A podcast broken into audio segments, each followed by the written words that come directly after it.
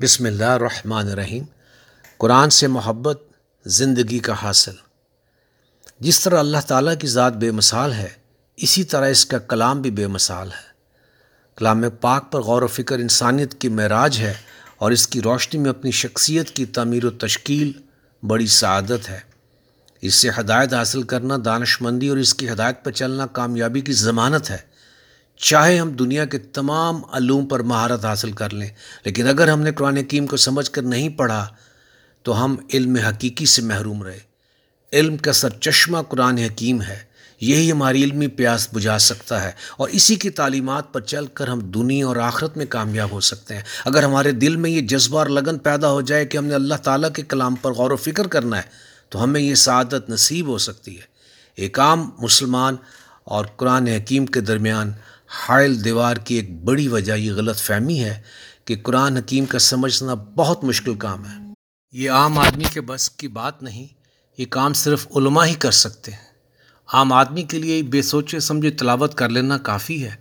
مزید چند دینی کتب پڑھ لی جائیں تو اصول علم کا مقصد پورا ہو جاتا ہے۔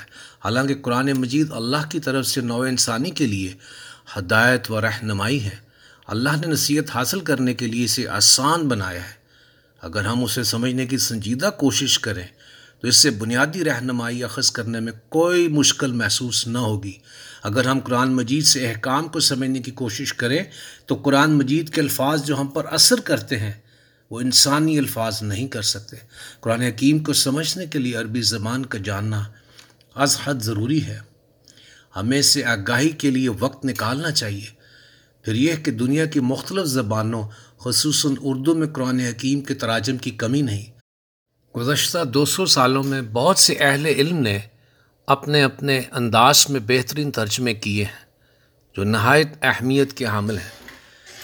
یقیناً ان تراجم کی مدد اور کچھ کوششوں سے بھی قرآن تعلیمات سے آگاہی حاصل کی جا سکتی ہے۔ ہم بچوں کو دنیاوی علوم پڑھانے کے لیے تو بے دریغ پیسے خرچ کرتے ہیں۔ مگر ان کی تعلیم قرآن پر کوئی توجہ نہیں دیتے۔